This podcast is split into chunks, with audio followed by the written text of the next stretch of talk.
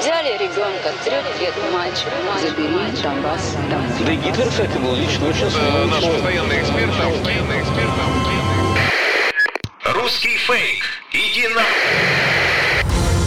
Розвінчуємо російські фейки, які прагнуть зламати наш дух. З експертом детектора медіа Вадимом Міським на українському радіо.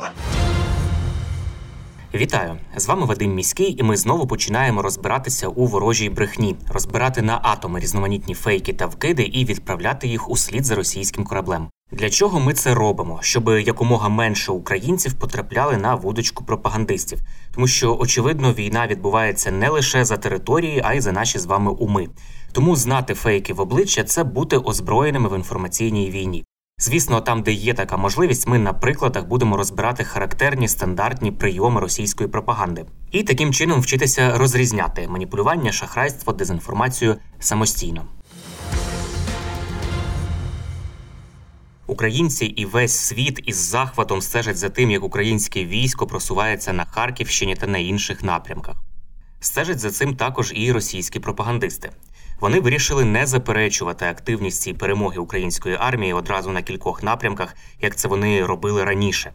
Та цього разу вони вигадали виправдання і поширили його в анонімних телеграм-каналах.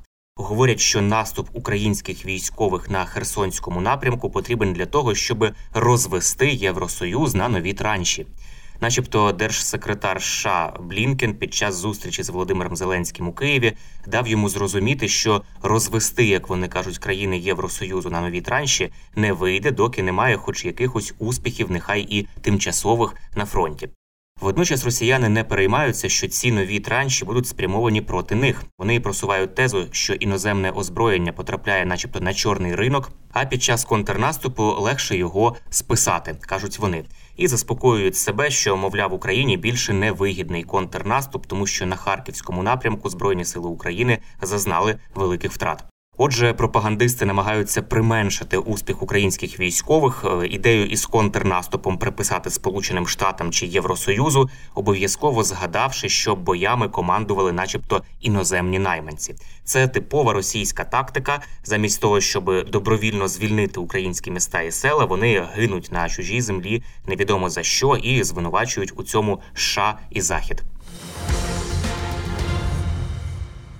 Ще одна розповсюджена цими днями теза у прокремлівських медіаресурсах це підготовка росіян до фейкової бучі номер 2 на харківському напрямку. В анонімних прокремлівських телеграм-каналах почали працювати на випередження, запевняючи, нібито Україна запустить меседжі про те, що росіяни катували цивільних на окупованій Харківщині. Мовляв, влада України зробить усе для того, щоб продемонструвати на весь світ масові убивства мирного населення і таким чином зупинить спад підтримки із боку західних країн. Нагадаю, що від початку вересня Збройні сили України звільнили та взяли під контроль понад 30 населених пунктів на Харківщині. Наразі триває розмінування території, після чого оголосять про втрати серед місцевих.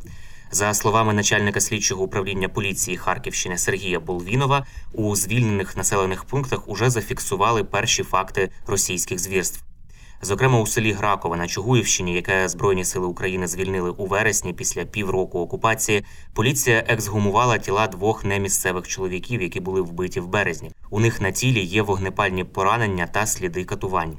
Болвінов каже, що у цьому селі є ще два місця, їх оглянуть після розмінування.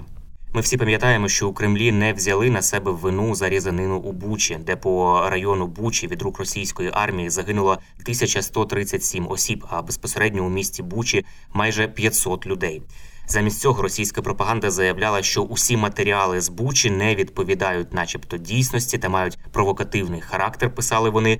Ну і е, росіяни вигадали понад 10 фейків у стилі, нібито росіяни не вбивали цивільних. Це робота української артилерії, кажуть вони. Що це схоже на заплановану медіакампанію, що братські могили з тілами робили збройні сили України, і що трупи на вулицях насправді не були трупами. Ці всі вигадки російської пропаганди вони розбивалися вщент. Численними розслідуваннями, як українськими, так і тими, що проводили міжнародні організації і західні засоби масової інформації.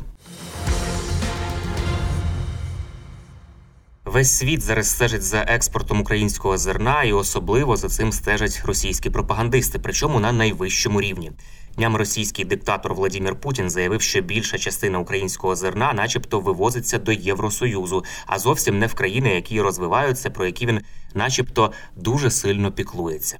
Він стверджував, що з 87 суден, нібито тільки два вирушили України, які розвиваються. Ці слова російського диктатора поширили російські засоби масової інформації. Минулого тижня Володимир Зеленський викрив фейк Путіна щодо експорту українського зерна. Послухаємо слова Зеленського. Продовжується реалізація зернової експортної ініціативи, яка є вагомим інструментом і для нашої економіки, і для усіх партнерів нашої держави.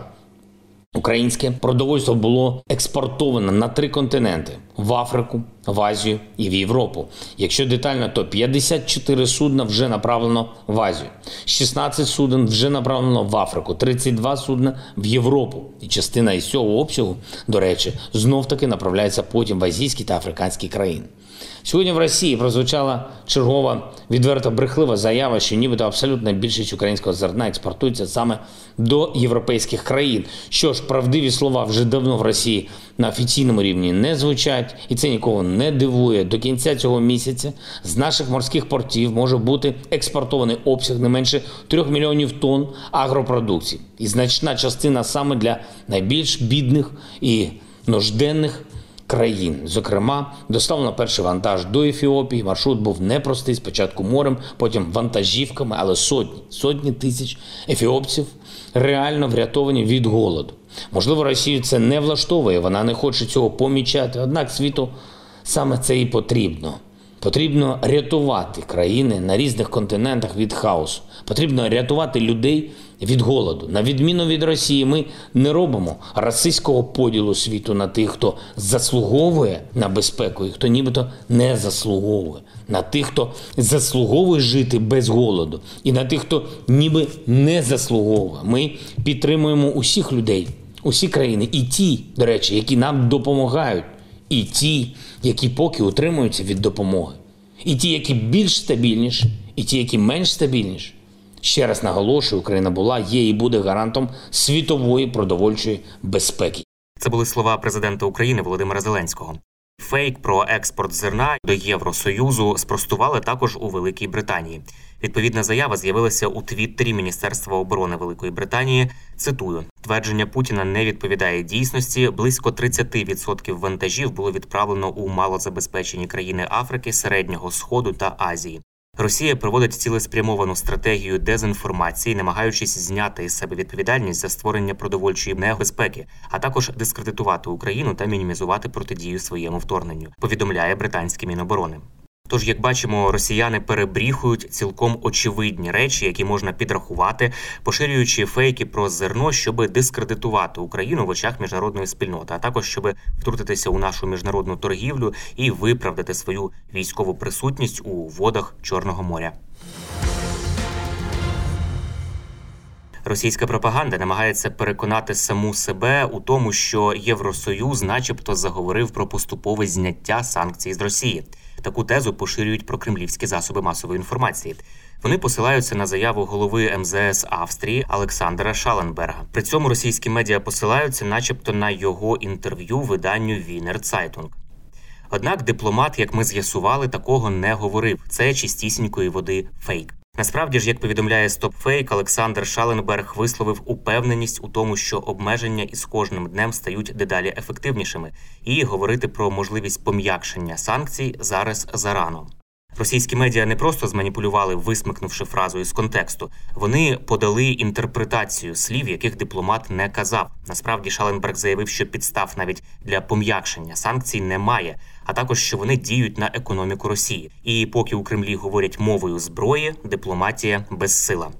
Російські медіа не вперше висмикують цитату з контексту і вкладають в уста дипломатів слова, яких ті зовсім не говорили. Це потрібно їм для того, щоб створити у російської аудиторії відчуття скороминущості санкцій та відсутності єдності у більшості держав заходу щодо їх ефективності. Це були головні фейки на сьогодні. Насамкінець нагадую, що не варто довіряти різного роду чуткам і пліткам. Усі напівсекретні панічні повідомлення, джерело яких неможливо точно встановити, мають у нас одразу вмикати червоне світло в голові, що таку інформацію потрібно перевірити.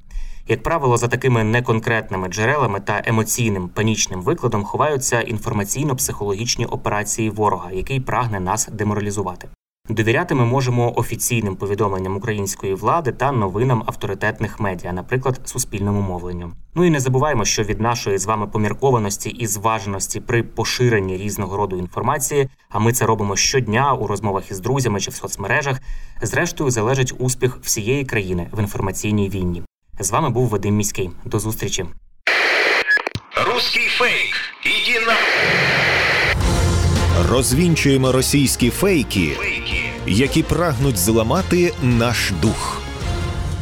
З експертом детектора медіа Вадимом Міським на українському радіо.